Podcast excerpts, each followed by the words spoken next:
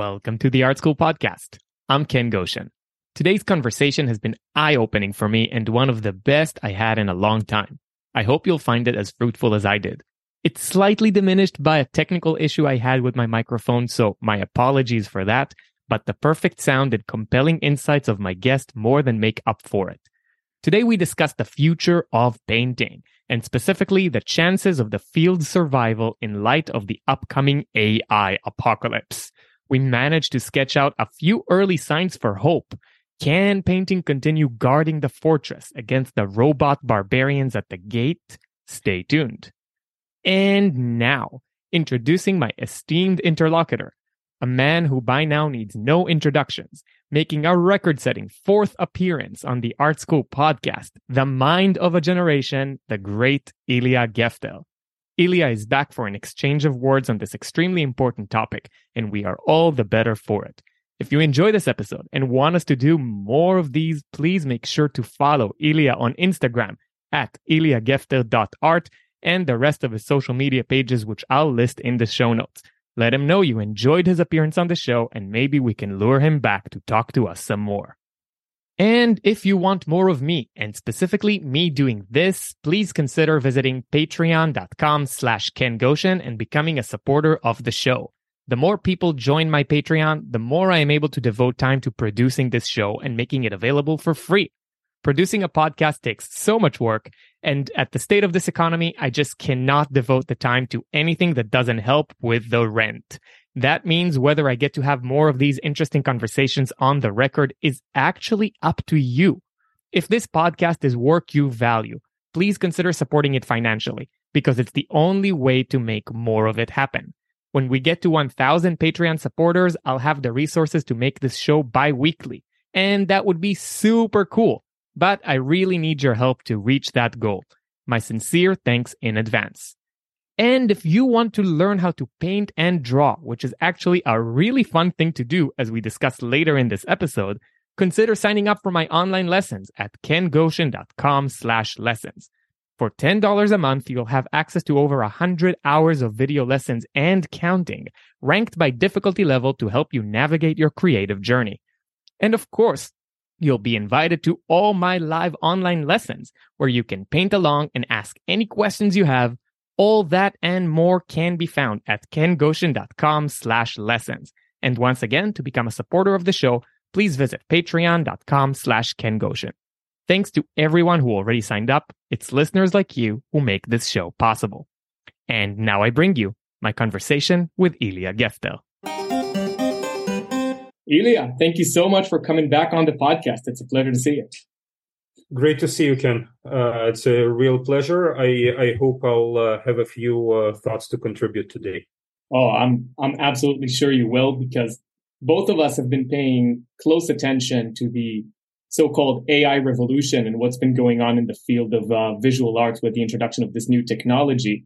And I'm very excited to get your take on it. Maybe we can start by telling us maybe even a little bit about what that technology is. What is AI, quote unquote, art? And why should artists be paying attention, or why should we care about this stuff? Well, that's a few questions that you're asking. Let me start with the simple one. What is AI? I have no idea. I see, like all of us, I'm seeing products of AI-generated art, or whether you want to call it art or not, let's call it images. That would be a safer way to phrase things at the moment. So what AI is on a really deep level, it's very hard to tell. I'm far from being an expert on that stuff.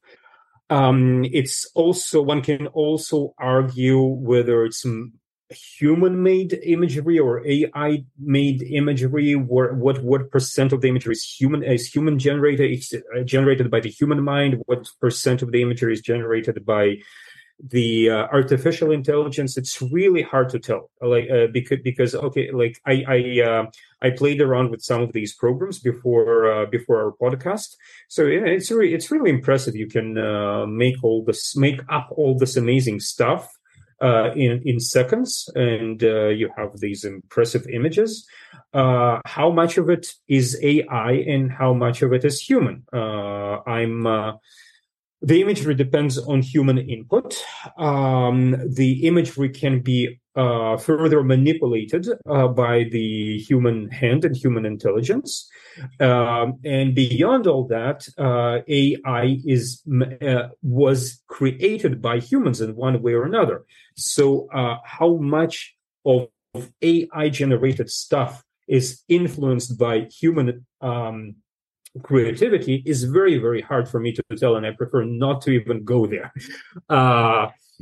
It is really interesting to measure the AI products in the, and I'm speaking, not all AI products, we're strictly speaking about visual imagery, to measure all that against our professional experience as painters and our professional or semi-professional experience as gallery goers and museum goers.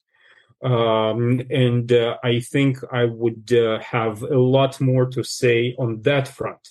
How do these images, whatever they are, whoever made them, how do they relate to more conventional creation, like painted images?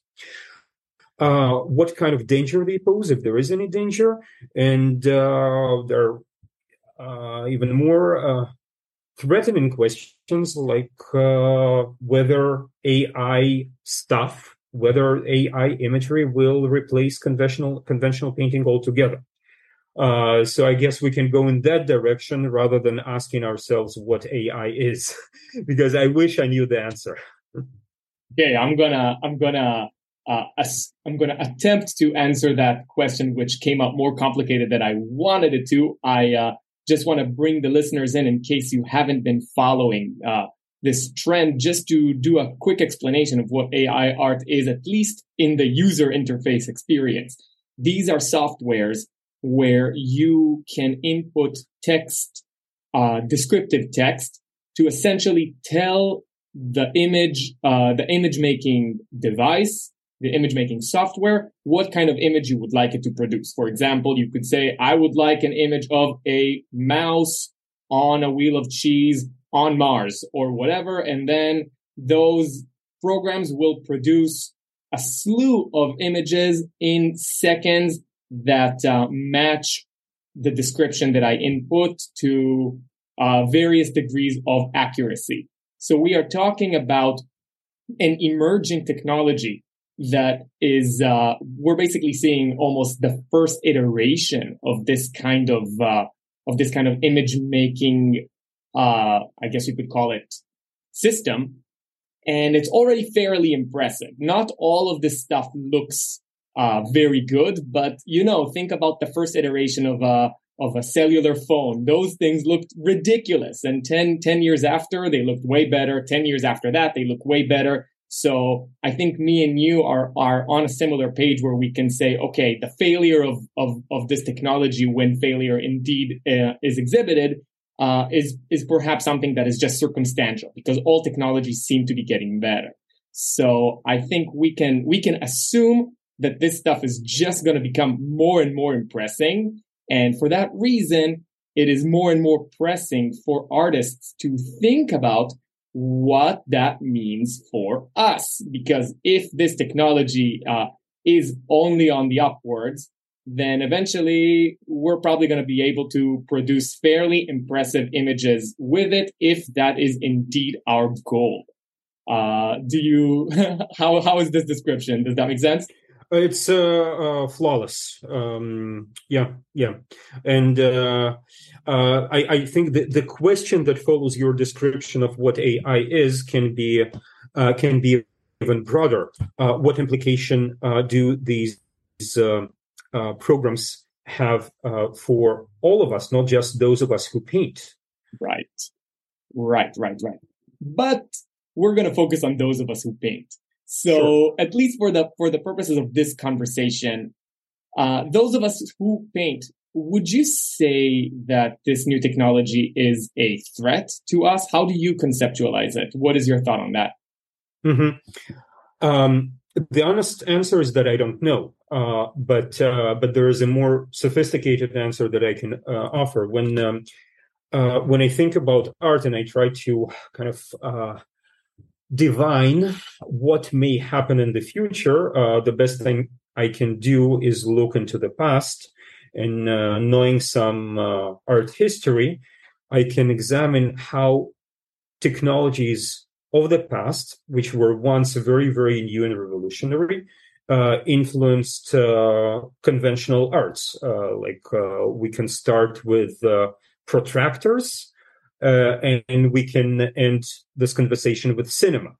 But let's say I think photography would be a fair example for our conversation, and it's for me to start guessing where AI may lead us. I really think very hard about what photography has done. And for me, it's a fascinating subject. As some of us know, many creative individuals of the 19th century were really, really threatened by photography. Some said that photography brings about the death of painting. And I saw a very fun caricature recently in my Daumier book with there was a picture of a photographer on a hot air balloon making a photograph of Paris from above, and every single storefront has a poster of photography services on it. So that's really fun. So that maybe that's what's waiting for us. We will only be selling software rather than paintings. But anyway, as we all know, painting survived big time, and it evolved tremendously, and it evolved due to photography and alongside photography. It has not stayed the same, that for sure. Photography did not kill painting, but it made some types of painting either obsolete or far less necessary. Like, for example, neat, lifelike representations of individuals. By 1840s, it was much cheaper to commission a photograph rather than to commission a conventional oil painting. So a certain kind of painting was losing its demand among the bourgeoisie or collectors, whatever. But painting reached new frontiers because it was pushed out of some of its conventional frontiers, like portraiture, for example. By the way, I still do portraiture, right? But even if we do conventional portraiture as painters, and we continue to love it and make these lifelike portraits, we can still appreciate or create paintings that were made possible and necessary by photography, like paintings that convey reality in a more unpredictable way, ranging from Impressionist work all the way to Picasso and Francis Bacon. We celebrate the texture of painting, which is absent in photography. So in my thinking, photography has done something really, really important. It made some aspects of painting unnecessary or less necessary. And by doing so, it stripped bare something that is really essential and something that is at the core of painting. And what is at the core of painting? Precisely that which is absent in photography. I'm just going to recap all this story, and then perhaps offer some pushback. Though I agree with you, but I'm just going to play devil's advocate here.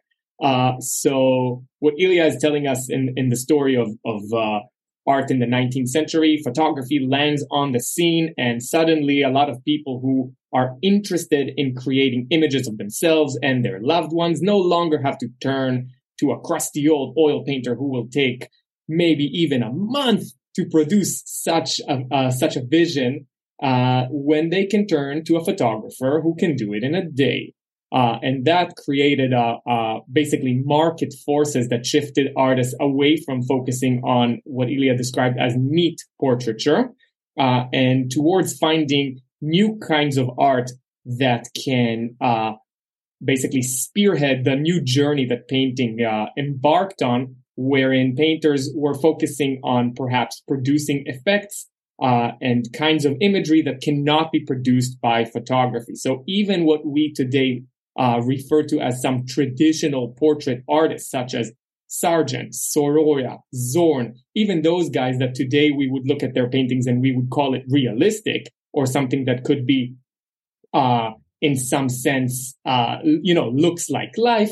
Those painters also exhibit a very, very sensitive confrontation to the photograph by the way that they have focused their work on the calligraphy and the human hand and the application of the brushstroke, so that a good portrait by Sargent is not only an image of the sitter, it's also some kind of portrait of the artist in the way that the paint is left on the surface, such that it captures the movement of the hand across the two-dimensional surface. So there's a loosening of brushstroke and a new commitment to the texture of paint, to the process of painting, and that is all for the good.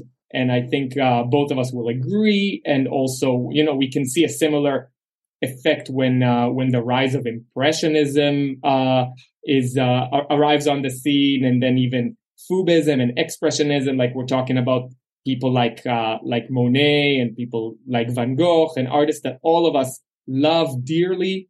And so the story that you told is a very positive one, where photography essentially removes a duty from painters. You no longer have to be responsible for this fairly boring task of documenting reality, and instead you can focus on the deeper exploration that painting affords us.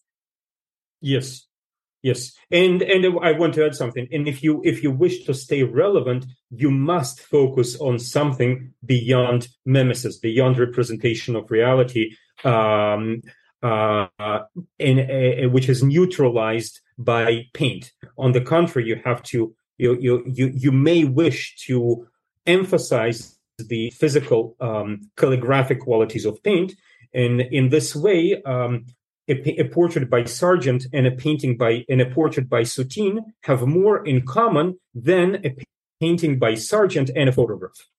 That's right. So far, so good. But I wonder if this story is perhaps neglecting to capture the market, the way that the market has seen this.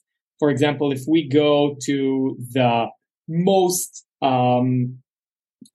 well-established galleries or art institutions today, what we see, I would argue, is stuff that is farther away from Soutine and Sargent and closer to a concession to the photographic vision of the world, where paintings that attempt in some way to respond to visions of reality are not given their due.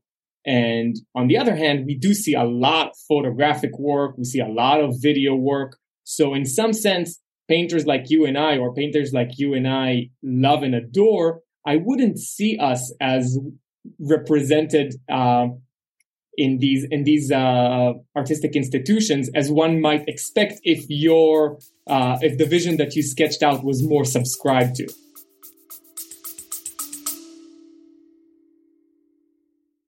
You love listening to podcasts, but have you ever thought about starting your own podcast? Maybe you want to build a brand, grow your business, or are looking for an excuse to talk about your favorite hobby. Whatever your reason for making a podcast, Buzzsprout is the place to start. Since 2009, Buzzsprout has helped over 300,000 people launch their own podcasts. Buzzsprout walks you step by step through the whole process and will give you powerful tools to start, grow, and monetize your podcast. Ready to get started? Click the link in the show notes to get our free step-by-step guide to starting your podcast today.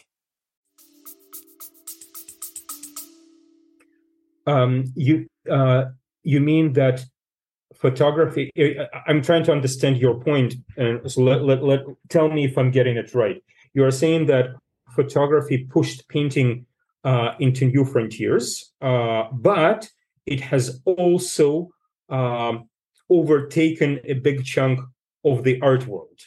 Not only that, yes, that's true, but not only that, I also think that photography has pushed paintings into new frontiers, but though painters see it, collectors and curators don't. For example, if I told a curator, yeah, Sargent portrait doesn't look at all like a photograph, they would say, I don't understand what you're talking about. This looks like a person. It's a person. Mm-hmm. They don't really, it's a kind of subtlety that you and I and painting enthusiasts can appreciate, but can the market appreciate it? Which I think is going to take us back to the danger of AI. Okay. I think that the market of today is a product of way more huge number of revolutionary processes beyond the invention of photography. So a lot more has happened between 1830 and today than just the invention of photography. There's conceptual art is not strictly related to photography. Pop art is not strictly related to photography. And one may argue perhaps even photorealistic art or hyperrealistic art is not only related to photography, although it is, of course, influenced by photography in a huge and fundamental way. So the story is always more complicated. Why? I don't know for sure, but maybe an early 20th century museologist or art critic would see a lot more difference between a Sargent and a photograph than we do today. Mm-hmm. Just because there was less of a less stylistic variety, and there is one other reason, and specifically related to photography as a new technology and new tool. Photography not only pushed painters to discover new things, new qualities within the discipline of painting, it has also induced painters to absorb influence from photography itself. And that has started from very early on. So let's say if you look at monotypes by Degas, they absorb stylistic qualities from photographs, okay? Which is a really, really interesting influence. So Degas was not only allowed by photography to explore textures and movements and all the stuff that photography was not able to do at the moment, but he also stole visual ideas from black and white photographs in a big way. Produced his works, photography was black and white or sepia, right? So that's one visual idea for a painter like Degas. He would say, okay, look at this photograph. If I paint with color, I will explore color in the most momentous way, in the most unpredictable way, rather than continue painting with browns and whites and yellows, because it's a little too similar to a photograph. So you will see greens, purples, and whatnot. Like lessons of Impressionism.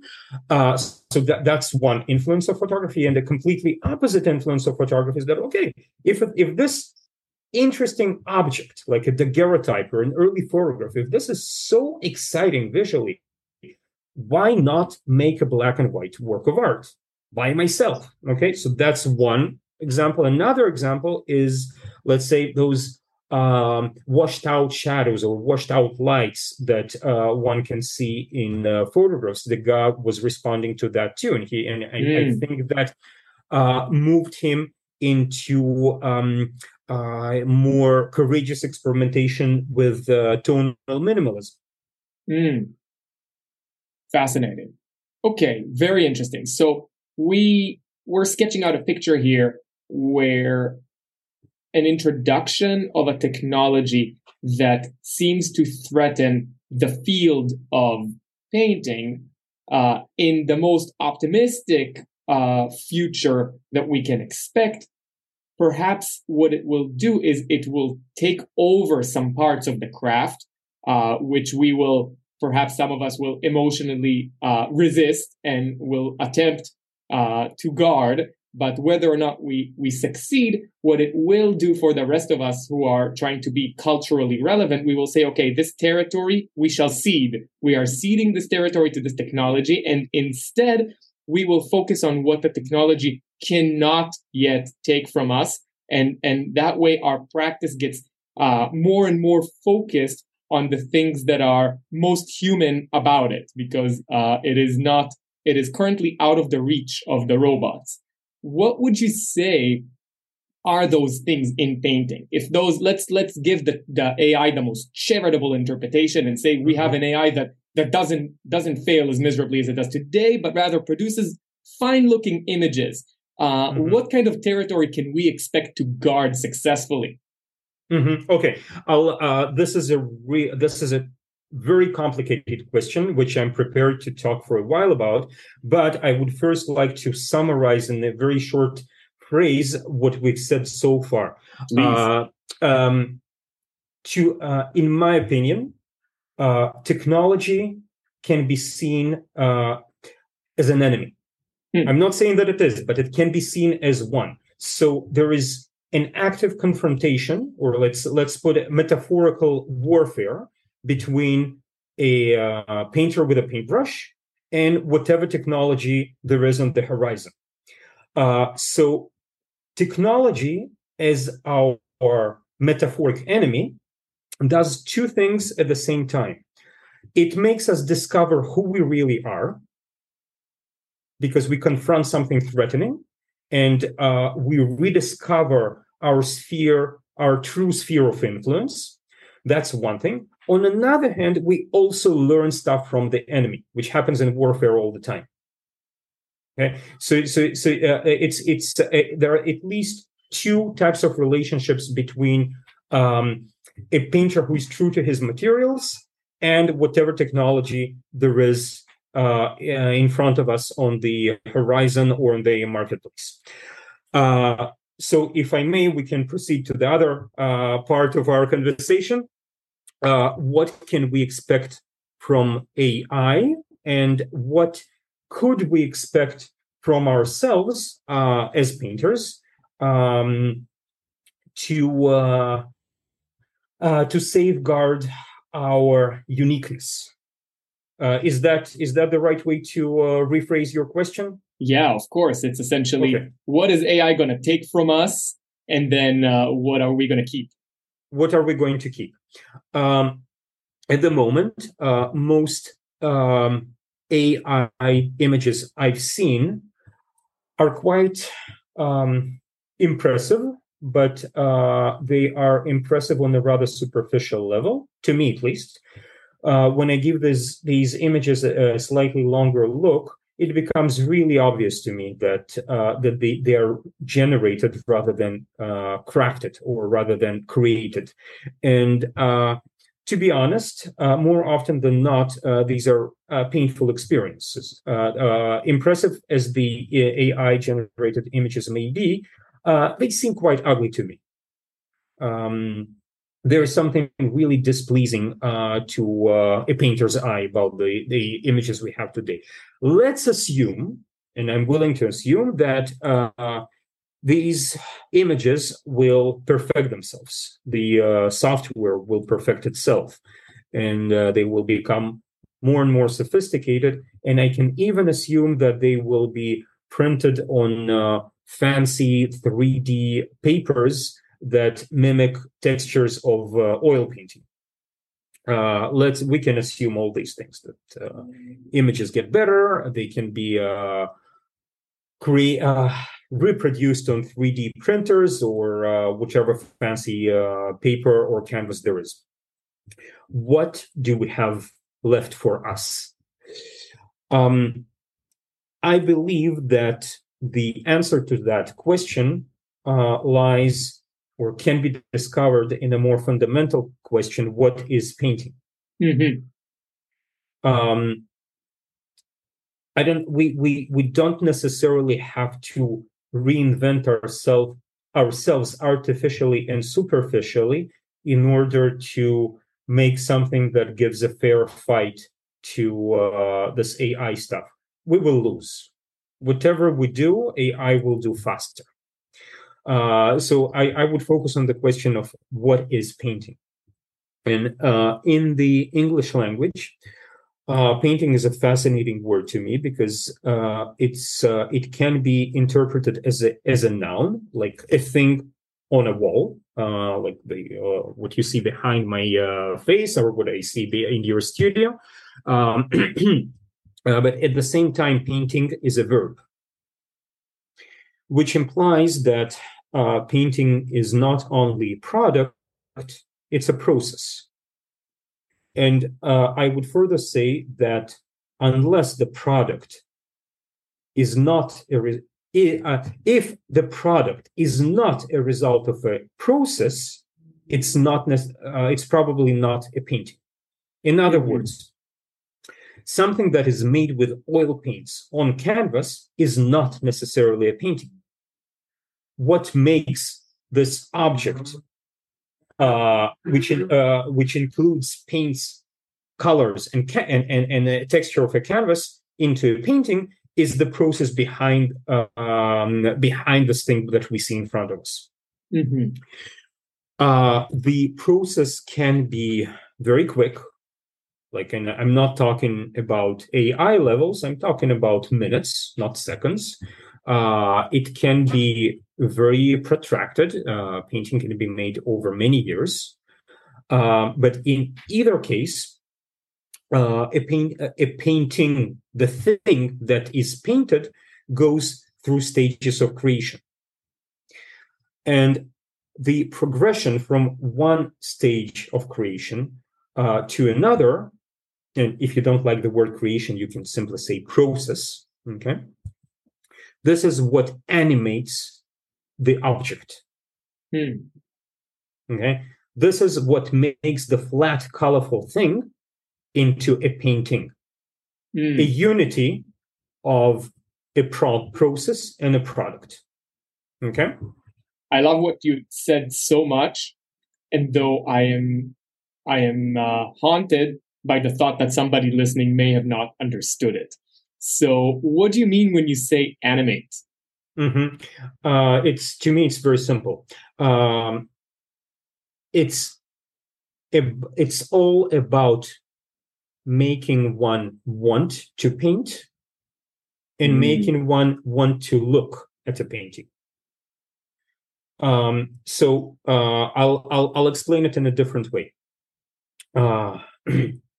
Few of us become professional painters, but virtually all of us have done something creative as children. Okay, you give pencils or pastels or markers to children in the kindergarten. They will do stuff with it. They will, and most of them will be really excited about it. Okay. So there is something really deep within us that makes us want to engage in this mysterious process of making something out of nothing. Okay? So for painters, if we choose to become painters, we wish to be engaged by the process. Mm. Okay? So the process animates our practice and animates the product, because if we're not excited about the process itself, I don't know how many paintings there would be. Way fewer paintings in this world. Makes perfect sense. I'm gonna give my 2 cents here, even though it's gonna sound very rudimentary, but I'm gonna make an attempt here. I think embedded in your description is this thought of being confronted by some image that has a psychological and emotional hold on us. And immediately, I would think the question that pops into anybody looking at it is, how did they do that?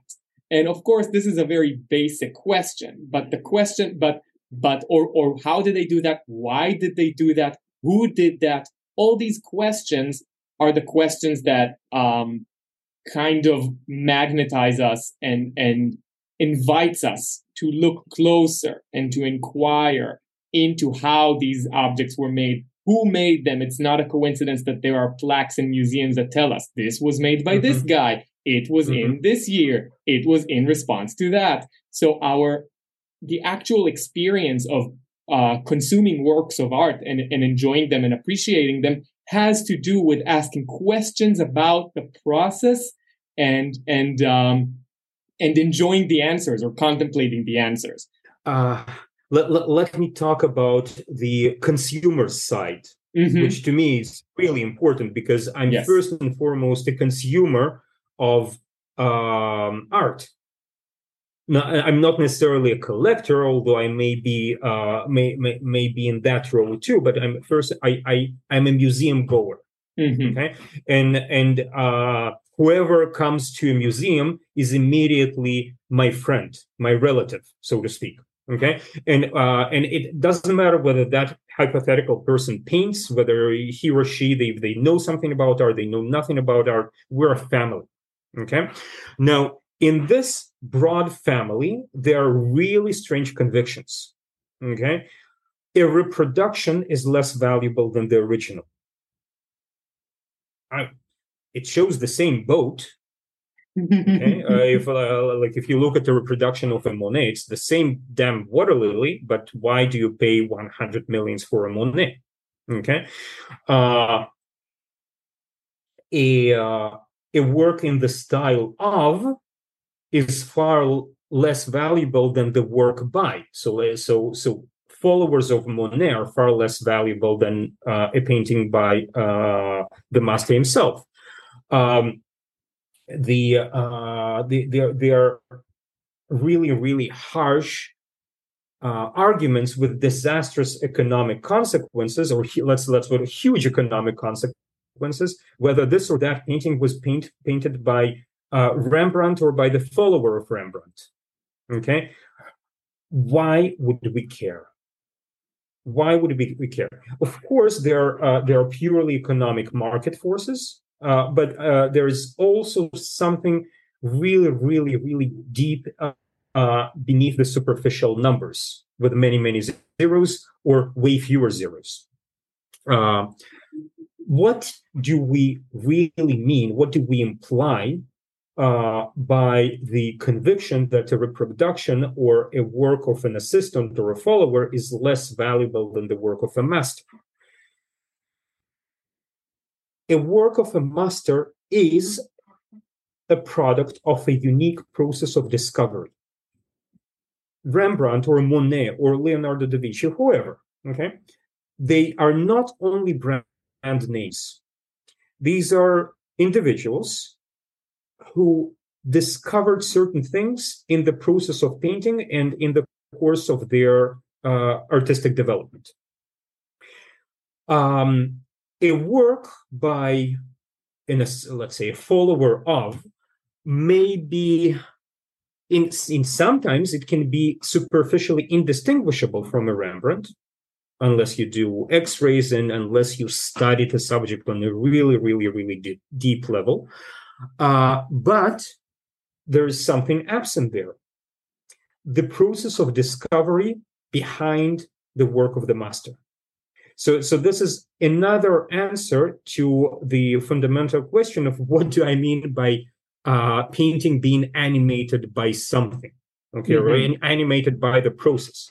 So an extreme example is looking at a real painting in a museum as opposed to looking at a reproduction in the museum shop. It's not the same thing. Even if your eye is not trained enough to distinguish a print from oils on canvas, so we have this subconscious veneration of the original, which also translates into absurd prices. But that's not the subject of our talk. Okay, so we have process animating the painting, as you say, and being at the core of what it means to produce works of art. And at this point, I cut you off, but you were You were going to continue. Yeah. So going back to AI, there is AI images are generated. They are not created. Okay. There may be human creativity involved. I don't know to what extent, but there may be a tremendous amount of human creativity involved beneath AI generated imagery. But these images are generated. They are not crafted. They are not created. The process is absent. First and foremost, no matter how advanced AI becomes, many people will still want to paint. Okay, and even if the paintings never sell, people will still want to paint. Most painters I know are not painting in order to sell the paintings. They're painting in order to experience the process. Mm-hmm. So the process is our own. It's not threatened by whatever the computer does for us. Oh, I love this so much. I think this really hits the nail on the head. And I'm gonna offer perhaps a silly example for people to understand. I believe today it would be very easy to produce a robot that can put the basketball in the basket 100% of the time from any point on the basketball field. But I don't think it's going to make anybody want to play basketball any less. The fact that there are robots who can put the basketball in the basket does not make the process of playing basketball less desirable. Yeah, yeah, because it's perfectly right. Painting is a play. Exactly. We're playing with paint. This is why we love it. Mm-hmm. Okay. Yeah, that's exactly right. I mean, when I go to a museum and I admire paintings, it feels like watching high-level sports. Like this is exactly that. The finished product of the painting and looking at it is the experience of really watching a game. Mm-hmm. Mm-hmm. One may ask, why would other people care? Like, these strange guys and girls want to mess around with this dirty stuff. What do I care? You know, AI imagery is cheaper, faster, more effective. You know, why bother?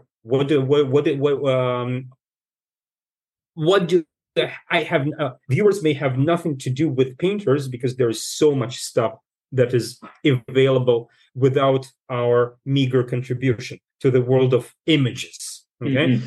So. That's really the next question, and there are two. I have a few answers. Some are quite pessimistic, and some are really exciting to me. Let's start with the pessimistic. Sure.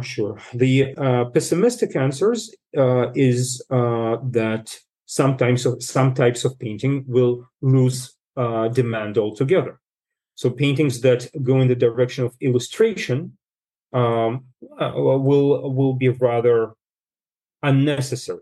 So let's say if you want to make up an exciting poster to advertise this podcast, you can do it with AI very efficiently. You type in painter competing with a computer. And you get whatever image AI generates. I bet it will be quite colorful, and that's it. And you don't even have to bother with Photoshop generating the whatever poster you want to make. Fantasy novel illustrations. Who will bother spending hours on that? Okay, AI will do it way faster. I don't know, better. I don't know, definitely more efficient.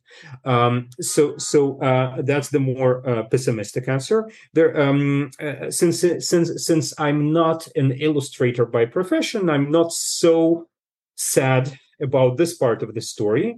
What makes me really worried is that the new technology will contribute more and more to the suffocating world of images. Mm-hmm. And the more images there are, the harder it will be to educate gallery goers and museum goers to distinguish between the crafted, the created, and the generated. Mm. Now, and moving on towards the more optimistic part of my prognostication is that there truly is a difference between the created and the generated. What is the difference, if we may figure it out together? Whew. At the moment, we can look at AI imagery as sophisticated collages created, generated out of a vast library of images. Okay.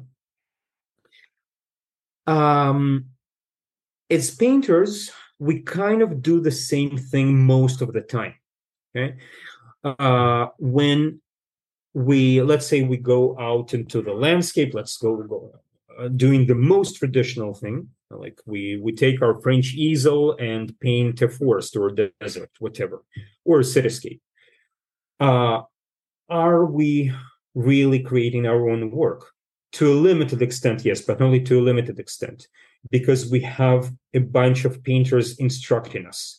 We are not only responding to what we see, we are responding to the art historical library that we have in our memory.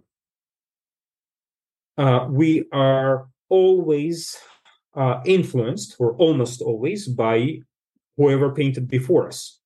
So in this way, we draw ideas from the same library of images, except that the library of AI may be vaster than our own. Okay. However, there are moments of individual, unpremeditated response to experience. When one makes a landscape painting or a still life painting or a portrait or an abstract work of art, we respond, on occasions, we respond to our unique subjective experience. Okay? And out of that may be created something that did not exist in the library that we've inherited. Okay? And I'll give a very, very well-known example, going back to Impressionism and Claude Monet. When you make up some input and ask whatever AI program to generate a landscape, of whatever, okay. There is a fair amount of likelihood that the landscape that AI generates will have some blue and or purple shadows. This was only made possible by Impressionism. Without Impressionism, AI would not have access to this branch of the library with this range of visual possibilities. I doubt that at the moment, or maybe even later in the future, AI will be able to offer completely unpredictable creative solutions to visual requests. And even if it does so,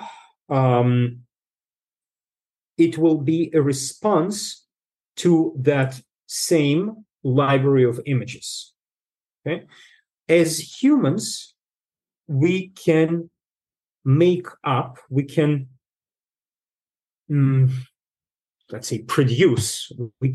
inspired and make those unpremeditated responses happen, which did not exist in the limitless library of options that preceded us. Mm. Does that make sense? It makes total sense. If I were to venture to summarize it, both painters and AI rely to some extent on a library or an archive of visual representations, visual imagery that was produced before us. But what you're positing is that perhaps the AI leans on it more, or leans on it in a more restrictive way, such that essentially a future that is saturated with AI images is a future in which all visual production is self-referential, but also there's something on the tip of my tongue. All visual representations are derivatives. It's a world of It's a world of derivatives. And derivatives don't taste good. You don't like the flavor. Exactly. Now, what do we mean by not tasting good? Why bother? Why would a museum goer care whether the painting was made by yourself or another artist with a paintbrush, or an artist with a unique mind and a unique personal experience, rather than a fancy computer? Okay, why care? Let's go back to Monet. He can give us all the answers. Impressionism in general, and specifically Monet, by discovering unprecedented responses to personal experience of reality, made us see reality in a novel way. Okay? The way we see landscapes was made possible by Impressionist painters. Mm-hmm. Okay? We could still live in the world of Baroque and Rococo and neoclassical painting, where with AI on the scene, AI could keep making collages of these Baroque or neoclassical images. But it is the individuality and the, I hate this word, but it's irreplaceable, the inspiration of the individual artist, which creates unprecedented responses to human experience. Mm-hmm. So AI can create any image, but does it expand the range of our experience? In my opinion, maybe, but less so, but painting does it better. I agree 100%. Mm-hmm. Yeah. So it's almost like saying AI can produce, in the most charitable interpretation of how the technology is going to evolve, can produce more paintings or more images of impressive characteristics, but it is not likely to be able to produce visions that are new ways of looking at an apple. It's new ways of looking at a pepper, a new way of looking at a landscape, because it is limited to source material that is by definition already in existence. So it poses a massive danger, which is essentially the complete stagnation of visual culture. Visual culture will look backwards to produce more of that background, of that backward available material. Make this look like Monet, make this look like Courbet, make this look like Greg Rutkowski, anybody, right? But you can't really tell an AI, or at least it's hard to imagine that you will be able to tell an AI, paint this apple in a way that's never been painted before. That's a tough ask. Exactly. Yeah. It can, again, AI may make a collage of styles, but what value does it have? Okay, what is the value of newness in painting, if there is one? And again, there is a value, in my opinion, and it's twofold. There is a value for the painter, and there is a value for the observer. Okay, I don't have to speak on your behalf. It's the most exciting process there is, perhaps, making a painting, messing around with this nasty, colorful, sticky stuff on the palette. There's something really sensuous about that. But it's more than a sensual experience. It's an experiential experience. And what do I mean by that?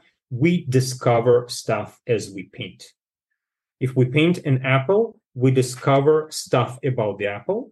We discover stuff about how we see the apple, and we discover stuff about ourselves as we paint the apple and attempt to see it in a certain unprecedented way, at least unprecedented for us, even if the product looks exactly like an old Dutch still life. We went through the most exciting human process of self-discovery. Okay? If we manage, and we don't always manage, but if we do, to discover something within an apple which was not discovered before, or if we manage to discover something about our painting materials which was not discovered before, this is a certain modest contribution to the world of human experiences. Yeah, I would say so. And I would say not only that, if we manage to discover something about an apple that hasn't been discovered before, or if we manage to discover something about the painting materials that haven't been discovered before, or even something about ourselves that haven't been discovered before, it is reasonable to assume that some part of this discovery will be embedded in paint, and that it will be, to some extent, communicated to the observer, felt by the observer.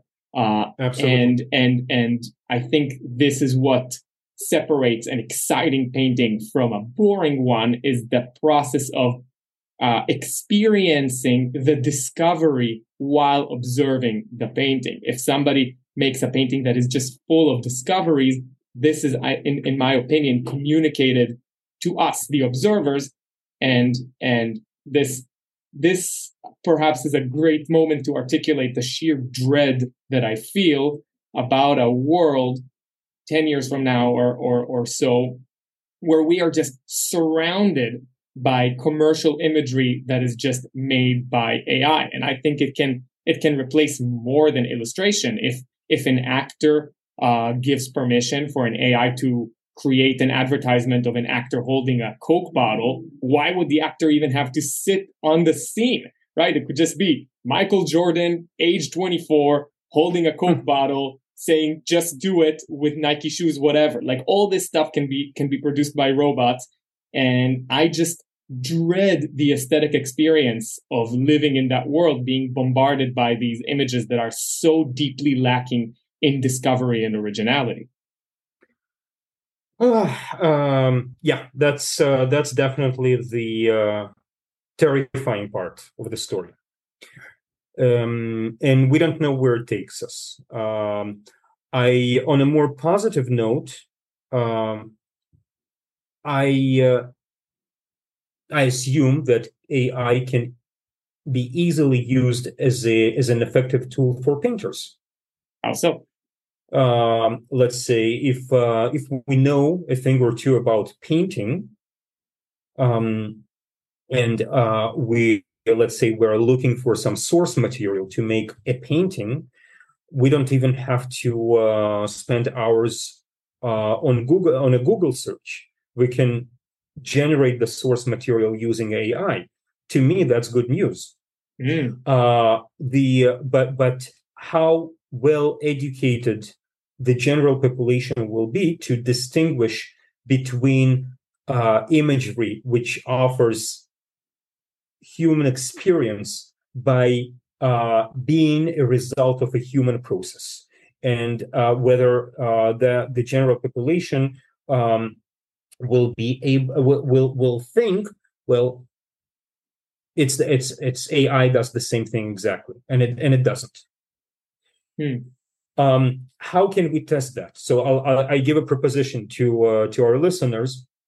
You can think of whatever painting you like from art history, you know, it doesn't have to be the greatest masterpiece. And ideally, it would be a painting that you have access to in a gallery or a museum.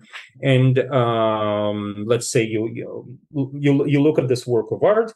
After a few weeks, you can ask yourself, well, do I want to look at it again? Okay.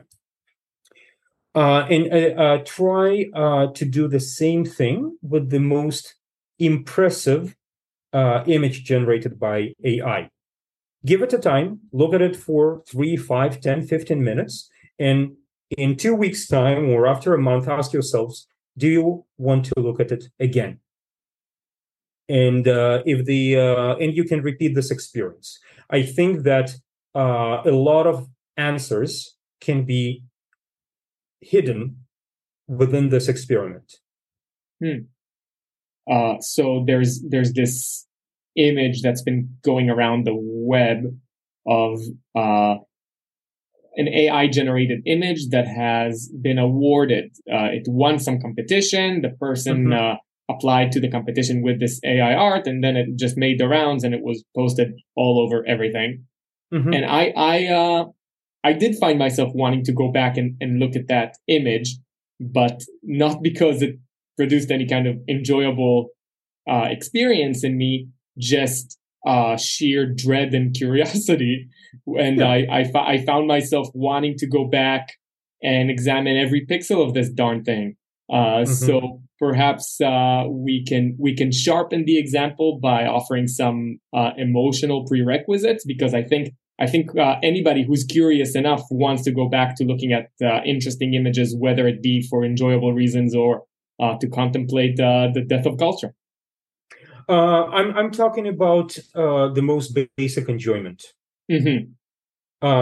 provided that you, and I'm talking to our listeners, provided that you enjoy looking at painting. You can choose whatever painting you like and ask yourselves whether you wish to look at it again to re-experience the enjoyment you had before, or maybe even to draw a new kind of excitement out of the meeting with the piece that you've seen before in your life.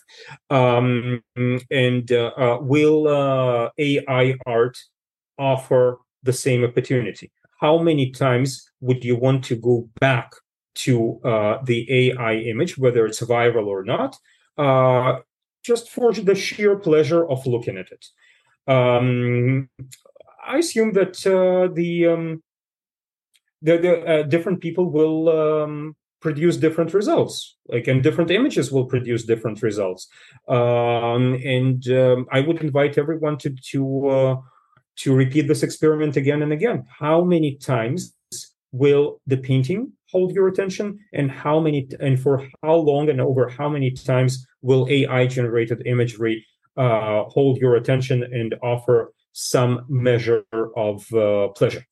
There are some, I've seen some AI-generated stuff that looks very exciting on first gaze. It looks impressive. The question, what does it offer? And beyond an immediate excitement.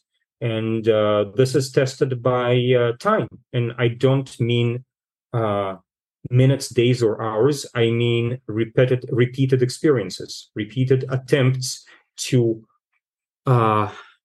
face and to communicate with these images, and test whether they communicate back to us. By the way, this is it's no different with traditional. There's no difference in traditional painting. To me, not every painting is exciting. Far from it. There is a tremendous, most paintings I look at, I do not need to see again, and that's fine. How do I distinguish between a great painting and paint on canvas, whether it looks like something or not? Same question. Am I drawn back to it again and again and again? And if we go deeper, we can answer one. We can ask ourselves one more thing: are we seeing the same thing each time we look at it? Mm. Okay, so there are some paintings in this world that offer me a new representation of reality and a new representation of myself each time I encounter these works. Oh, I think that's so profound. And I would like to add a layer to that, where some paintings, the best paintings, even if when you look at it for the 50th time, even if you don't discover anything new that you haven't seen before, you are drawn to look again because you believe if you look hard enough, you'll find it. So yeah. There are mm-hmm. some paintings in the Met where I just wake up feeling I have to see that Rembrandt again, because I know if I just spend 20 more minutes with it, I'm going to understand something new. And sometimes I don't, but that faith is ever present, and it's going to draw me to that painting again and again, because it produces the hope that if I stand there long enough, I may be able to drink all that there is in there to drink, but the fountain never runs dry. Yeah. I'm envious that you have this opportunity. I don't get to go to the Met every weekend, and if I did, if I had this opportunity, I would.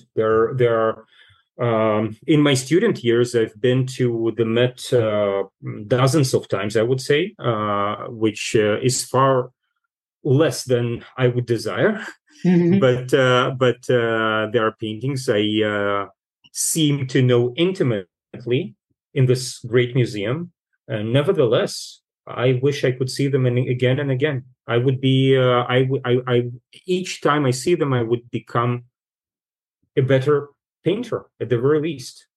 I want to go back to something that I feel like we kind of breezed over. And I think it's important that we drill down deeper on it. So when we defined the territory that we expect to seed, we mentioned the field of illustration. And we said it's likely that due to market forces, illustration is going to be cheaper and faster to produce via these new technologies. But perhaps for people listening right now, who don't understand the difference. What do you mean? Illustration and painting? How are we going to make that distinction comprehensible for people who don't understand what we mean? How to distinguish between illustration and painting? That's right. Okay. I can only propose an answer. I cannot impose an answer. Mm-hmm. Painting can offer images, or it may not offer images. Painting can be more representational or less so. Okay, let's say we are looking at illustration, which with figures. Okay, and we'll look at a painting with figures. So let's start by bringing a painting and an illustration more or less to a common stylistic level, or to common stylistic ground, and examine the difference. In illustration, the image is more important than the process and the material, while in painting, the image is secondary, while the process and the material are more important. That's it. Mm-hmm. Yeah, that's interesting. So we reached a similar thought on that. So yeah, I would say that illustration involves itself with process in order to produce an image, while painting involves itself with an image in order to explore a process. And a painter, no matter how illustrative the painting may look, must be excited about the materials to really be a painter. I think that's my personal definition. Well, that's one of my personal definitions of painting. It's not a question of whether you use paintbrushes or not. It's not a question of whether you use oils or acrylics, because in my way of thinking, non-painters can use the same material. The question is, what kind of relationship do you have with the material? If the relationship is meaningful, if the relationship is intimate, then you're a painter. And I don't even care how the product looks in the end, how the painting will appear to us. And if it may be if the painting may represent the same heroes and dragons that you see in whatever illustration to whatever fantasy novel, okay, so you've got a painting with heroes and dragons. Oh, by the way, no, I don't go to the Met, but recently I went. I traveled to Venice. I mostly looked at Tintoretto, and I've seen one of the most incredible dragons. It's like really illustrative, but wow, that was unbelievable. So here's an example: a true painter painting ridiculous stuff. Yeah, I wonder if we may be so bold as to. How to even phrase this? So let's imagine that some people listening to us right now are young, creative people who are currently enrolled in one art university or another, and they have been thinking about going into the field of illustration or concept art. That's what they love. What kind of advice might we offer these people given the current situation? Well, I don't want to sound like an old fart, but I will. Please excuse my French. Look at painting. Look at traditional painting. Look at good old stuff that was tested by time. Try to also go beyond the brand names. Yes, Leonardo da Vinci is great. Rembrandt is great. Seek more. Go to museums. If you happen to be in New York, you have a great privilege. If you live in a small town with no world-class museums, travel to see that stuff. Go to whatever big city there is nearby with a major museum in it. Look at painting. And the more painting you see, the better. And the more different stylistic sources you explore and expose yourselves to, the better. Mm. You can look at medieval stuff, you can look at Byzantine stuff, you can look at Impressionism, you can look at modernism, you can look at Japanese art, everything. The more, the better. Look at time-tested stuff that was crafted, that was created rather than generated. Mm-hmm. Yeah, I absolutely can get behind that advice. Ilya, is there anything that we've left on the table here that you'd like to still touch? Yeah, I can only summarize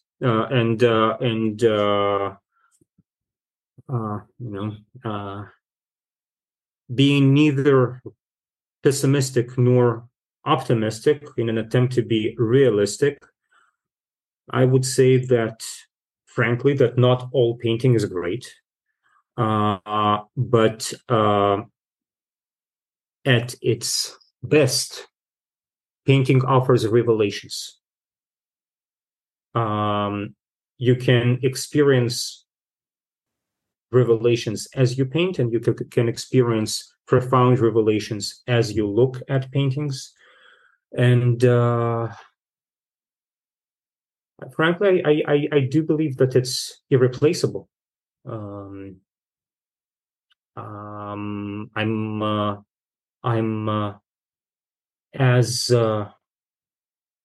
would honor other arts just as much. I happen to know far less about the other arts, like music or theater, perhaps. I'm sure that other art forms may offer the same experience, not the same experiences, the same level of experience.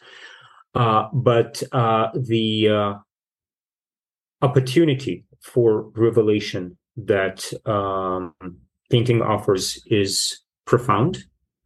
And the type of revelation, the taste of revelation that painting offers is truly unique. I agree. All right, Ilya, this was wonderful. Perhaps you can tell our listeners where they can find out more about you and maybe Maybe say a word about this these recent lectures that you've been doing, which I find very fun and valuable. So I have an art school in Tel Aviv. If you happen to be in Israel, you're more than welcome to stop by and take some classes. You can look me on the web, www.ilyagefter.com, ilyagefter.com. That's my website. You can see some of my paintings there. And I have a YouTube channel, which I will attempt to make a little bit more active. I've committed to making a series of monthly lectures about the visual arts. For now, the lectures are in Hebrew, so I apologize to the vast number of listeners who are not speaking that obscure language, but if you do, welcome to enjoy my YouTube channel, and I do attempt to add some content in English once in a while.